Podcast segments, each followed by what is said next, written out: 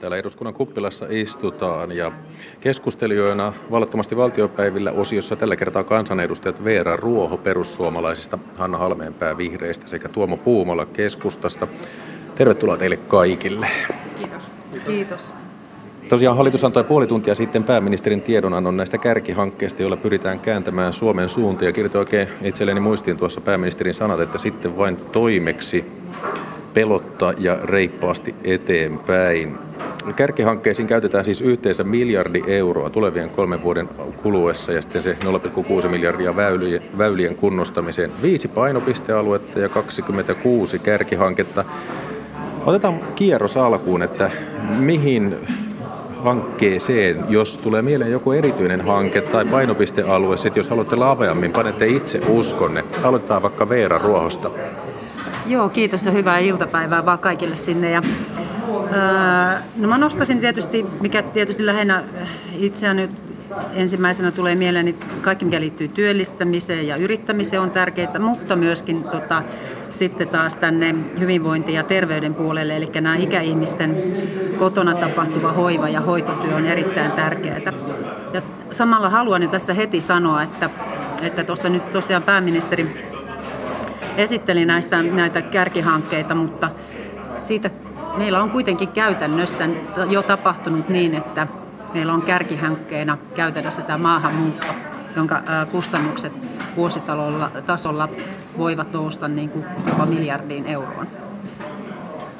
Puhutaan itse asiassa maahanmuutosta hetken kuluttua, mutta kysytään nyt, kun Tuomo Puumalalta, kun kärkihankkeita on pidetty vähän tällaisena epäselvinä, esimerkiksi digitaalisuus tai biotalous tuntuvat sanoina niin lavelta, että niihin voi liittää mitä vain, niin pääministeri Sipilä lupasi tänään esitellä kärkihankeohjelman yksityiskohdat, aikataulut, toimenpiteet ja rahoituksen, niin tuliko sieltä nyt sitä kaivattua tarkkuutta? Joo, kyllä ne alkaa olla aika hyvin selvillä. Eh, ehkä sen haluaisin sanoa että vielä niin kuin tähän alkuun, että tähän haastaa nyt tämä kärkihankeajattelu. Me ajattelee politiikkaa vähän erityyppisesti, mihin on totuttu. Et normaalisti aina katsotaan vaan sitä, että plussaa vai miinusta mihinkä, ja sitten katsotaan, että tuota, tästä vähennetään ja, ja tähän lisätään. Ja kärkihanke on nyt silleen, että me niin panostetaan strategisesti muutamiin asioihin, seurataan, miten ne panokset onnistuu ja ollaan valmiita reagoimaan siihen asiaan uudestaan. Uuden tyyppistä johtamista, joka on ehkä yrityselämän puolella ollut käytössä jo laajemminkin. Musta on nyt aika hyviä ja konkreettisia tavoitteita. Työpaikkojen lisäämisen osalta 110 000 tällä vaalikaudella.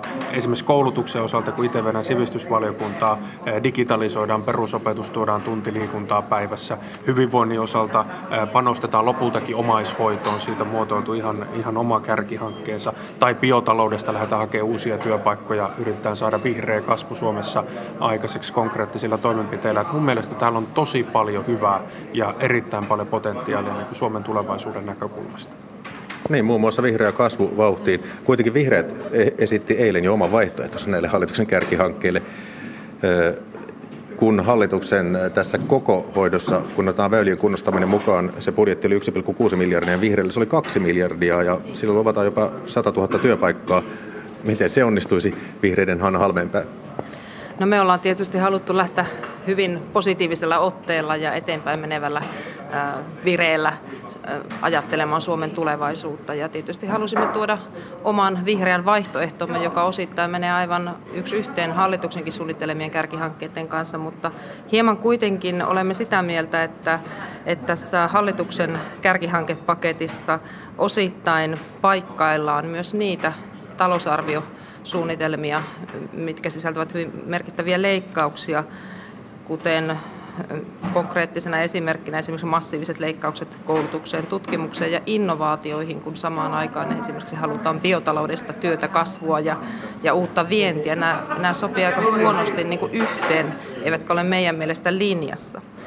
Mutta noin sinänsä tavoitteista, jos puhutaan, niin huonoja tavoitteitahan tässä ei ole.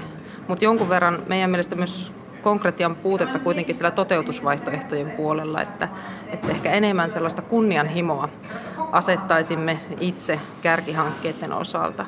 Esimerkiksi valtion taloudellisen tutkimuskeskuksen uusi ylijohtaja Huhtalahan kritisoi vastikään tätä hallituksen kärkihankesuunnitelmaa tietynlaisesta vanhakantaisuudesta ja, ja siinä mielessä jaamme tämän näkemyksen.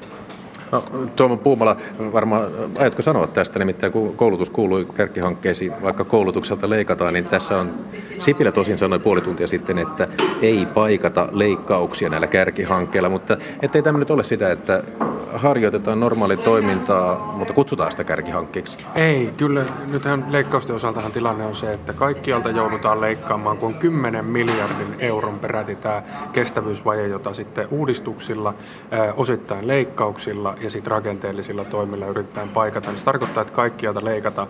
Mutta näissä, näistä pitäisi syntyä jotain lisäarvoa kaikista näistä kärkihankkeista, jotain uutta viedä Suomeen uudelle vuosikymmenelle. Mitä on nyt sitten vaikka, vaikka se digitalisaatio tai se vihreä kasvu tai toimintatapojen uudistaminen tai byrokratian purku, joka on ihan keskiössä ja joka näkyy kaikissa näissä kärkihankkeissa. Eli uutta pitäisi syntyä ja lisäarvoa tuottavaa. Ja tämä on nyt juuri sitä ajattelutavan muutosta.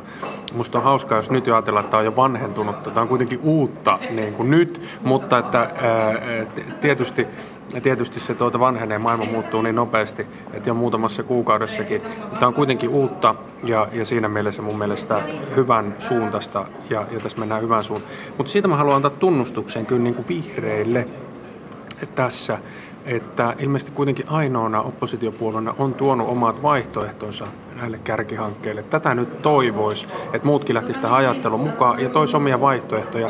Silloin tuo salikeskustelu menisi tuolla eduskunnassakin vähän syvällisemmäksi. Nyt tuntuu, että siellä pyörii ihan samat nauhat. Niin kuin itse en ole vaikka vasta kahdeksan puoli vuotta täällä ollut, niin välillä tuntuu, että melkein voisi panna nauhan pyörimään, kun samat jutut pyörii. Se, että jos me aidosti tuotaisiin vaihtoehtoja, niin kuin vihreät on nyt toiminut, mikä on minusta hyvä asia, niin silloin keskustelu menisi myös salissa eteenpäin.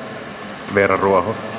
Joo, kiitos. Mä olen hyvin pitkälle tuossa, mitä Tuomokin sanoi, ja meidän pitää muistaa nyt todellakin se, että tota, me tarvitaan toimintatavan muutos, ja, ja uutena mä näkisin sitä, että että tämä poikkihallinnollisuus, mitä Sipiläkin toi esille. Ja mä halusin muistuttaa vielä siitä, että Sipilä sanoi silloin keväällä jo siitä, että nyt me ollaan sellaisessa tilanteessa, että me, meidän täytyy yhdessä oppositiopuolesta tulevat ehdotukset kyllä varmasti otetaan huomioon, jos ne on vain käyttökelpoisia.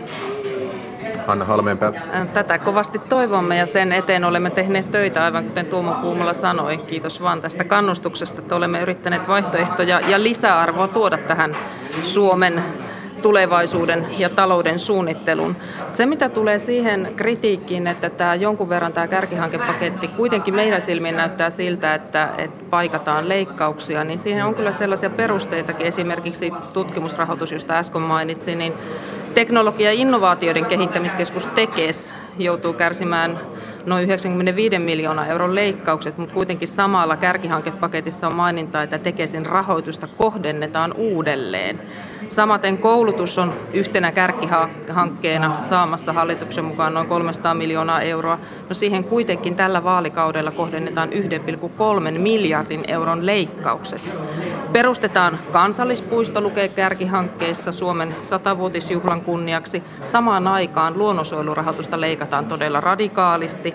Ja sitten siellä mainitaan, että kiinnitetään huomiota tällaiseen lapsipoliittiseen muutosohjelmaan. Se on kärkihankkeissa.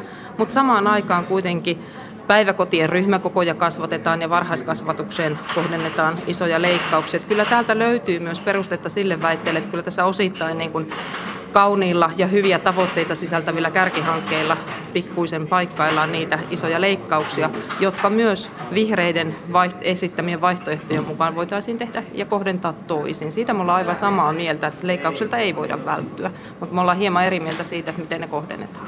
Hei, mennään nyt siihen, mitä perussuomalaisten kansanedustaja Veera Ruoho tässä sanoi, eli äh, nämä turvapaikanhakijat mainitsi. Siis turvapaikkatilanteen muutos sai sisäministeriön eilen ehdottamaan tälle vuodelle turvapaikkamenoihin 60 miljoonan euron lisärahaa. Ja sitten tosiaan STTK-puheenjohtaja Antti Palola sanoi, että maahanmuutto pitäisi nostaa kärkihankkeiden joukkoon. Siellä oli jo sormi pystyssä Hanna Halmenpäällä.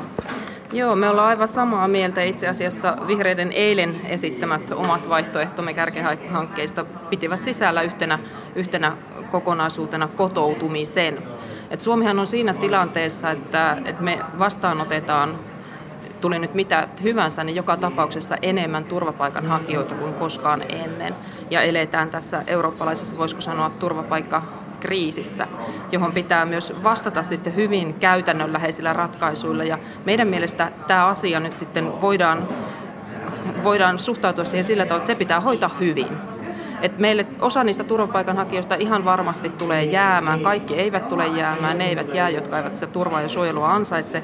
Mutta kotouttamistoimilla, jotka lyhyesti sanottuna pitävät sisällään sen, että, että jotta tähän yhteiskuntaan ja yhteiskunnan rattaiden pyörittämiseen maahanmuuttaja ja turvapaikanhakija voi päästä mukaan, hän tarvitsee oikeastaan kolme kokonaisuutta asioissa. Se on kieli, työ ja siihen vaadittava täydennys tai uudelleenkoulutus ja sitten yhteydet paikallisiin ihmisiin.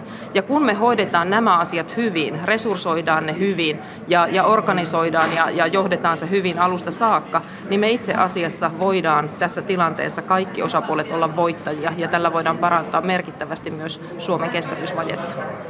Tietysti tässä vähän mietityttää se, että voiko turvapaikka menot olla kärkihanke, kun se on ikään kuin sosiaalitoimi, jolla pelastetaan ja autetaan. Että se kuulostaa ehkä vähän terminologisesti ristiriitaiselta, mutta eh, siis eh, tänään tuli uutinen, että viime yönä, viime yönä Lammin vastaanottokeskus yritettiin polttaa yhden asunnon ikkunaan päin, heitettiin polttopullo. Voisitteko lyhyesti kansanedustajana kommentoida, miksi tällaista tapahtuu? Tuomo Puumala. Se on surullista ja tuomittavaa tietysti kaikilta kaikilta osin kertoo varmasti siitä, että myöskään se kommunikaatio ja tietoisuus siellä paikallisella tasolla ei ole mennyt niin hyvin kuin pitäisi. Että kyllä meillä tälle varmaan informaation lisäämisellekin on tarvetta tosi paljon, keskusteluyhteyksien rakentamiselle, siltojen rakentamiselle, tosi paljon tarvetta. Mä kyllä ajattelisin, että kotoutuminen voi olla kärkihanke.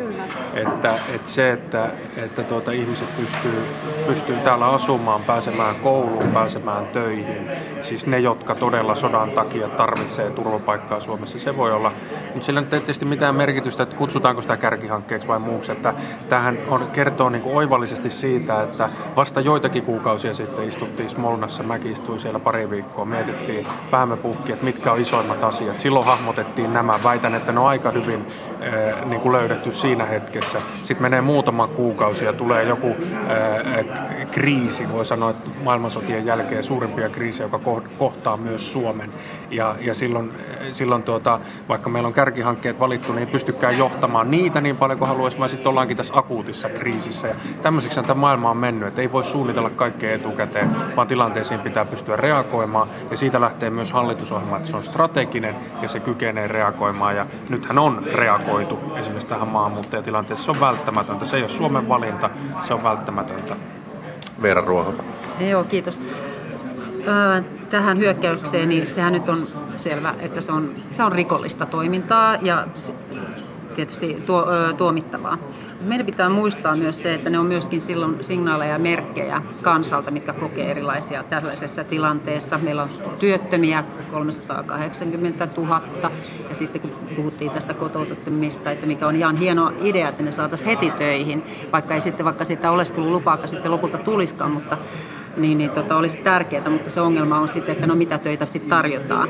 Ja niin kuin tiedetään se, että tämä, mikä on tilanne pääkaupunkiseudulla asumistilanteen kanssa, minuun otetaan yhteyttä ja kerrotaan, että ollaan kaksi puoli vuotta ja vuosikausia oltu jo suomalaiset, kantasuomalaiset tota, jonossa ja nyt he, he kokevat tämän asian kyllä todellakin uhkana omalle omalle tilanteelle ja jopa turvallisuudelleen. Että monet perheen isät ottavat lukuisia yhteyksiä, esimerkiksi minunkin, että, että, niin kuin, että ne ovat huolissaan, jos tulee naapurustoon aikuisia turvapaikanhakijamiehiä. Niin. Hei, e, kuulkaa, tahdon ottaa vielä harmaan talouden puheenaiheeksi, kun valtiovarainministeri julkisti viime perjantaina selvityksen, jossa suositetaan lakiuudistusta, joka tukisi hallintarekisterin käyttöönottoa. Hallintarekisterissä kyse on siis siitä, että osakkeen haltijaksi merkitään esimerkiksi ulkomainen pankki, eikä sen oikeaa suoranaista omistajaa. Ja kannattajien mielestä, kun tämä hallintarekisteri otetaan käyttöön, niin kilpailu paranee. Vastustajien eli poliisi, verottaja, oikeuslautos ja media ovat sitä mieltä, että veronkierto ja talousrikollisuus lisääntyy. No nyt tässä Iltalehti teki aika raflaavia juttuja, että perussuomalaisten puheenjohtaja ulkoministeri Soini sanoi perjantaina Iltalehdelle, että tästä ei ole hallituksen kesken puhuttu. Ja pääministeri keskusta Juha Sipilä puolestaan sanoi eilen, että olemme käsitelleet sitä, siis hallintarekisteriä, useammassa hallituksen istunnossa ja myöskin triossa. Kuka puhuu nyt totta? Mitä tässä tapahtuu? Tuomo Puumala. No en uskalla nyt toverituomioistuinta laittaa tässä pöydällä pöydällä päälle. En tiedä, kyllä herrat saa itse vastata siitä että, että, ja vastata siihen, että kuka on mitäkin kertonut. Mutta itse tuosta asiasta, niin minusta on kyllä hyvä, jos siitä keskustellaan. iso asia, puhuttanut vuosia, jakanut voimakkaasti mielipiteitä. Pitäisi ihan tuoda, tuoda no, tuota, faktat mahdollisimman laajasti tuosta esille. Mä itse lähtökohtaisesti aina avoimuuden, avoimuuden kannattaja ja, ja uskon siihen myös, myös tässä asiassa. Harmaan talouden torjunta, vaikka sitä nyt on erikseen kärkihankkeena tuolla mainittu, niin täytyy olla tämänkin hallituksen ihan kärkijuttu. Veera Ruoho, poliisina 20 vuotta ja nyt perussuomalaisessa kansanedustajana, niin miltä tämä nyt tuntuu, että on, voiko perussuomalaiset istua hallituksessa, joka ajaa tällaista asiaa? No siitähän ei ole kirjausta meidän hallitusohjelmassa. Ja tuohon, mitä Sipilän ja pääministeri Sipilän ja tuota, ulkoministeri Soinin välisestä keskustelusta. En voi ottaa mitään kantaa siihen, mutta sen tiedän, että itse eduskuntaryhmässä en ole asiasta kuullut kuullut kertaakaan puhuttavan, että tämä kyllä silleen mulle on tullut ihan uutena asiana, että erittäin mielenkiinnolla kyllä odotan, odotan tätä jatkoa tähän ja, ja tota, henkilökohtaisena mielipiteenä kerron sen, että olen samaa mieltä, mitä poliisi on tästä asiasta. Eli vastustat hallintarekisteriä. Entä Hanna Halme? No täältä oppositiosta käsin tietysti hankala sanoa, että miten hallituksessa ministerit keskenään keskustelevat. Voihan olla, että ei siellä oikein tieto kulje, mutta no ylipäänsä olen ihan samaa mieltä kuin Tuomo Puumalakin, että avoimuus on aina niin erittäin kannatettava asia ja, ja talouskysymyksissä ja, ja yrityksen suhteen läpinäkyvyys. Et lähtökohtaisesti kyllä kaikki sellaiset toimet, joilla pyritään harmaan talouden kitkemiseen, ovat aina kannatettavia ja tämä hallintarekisteriasia ei kyllä välttämättä asiaa sinne suuntaan vie.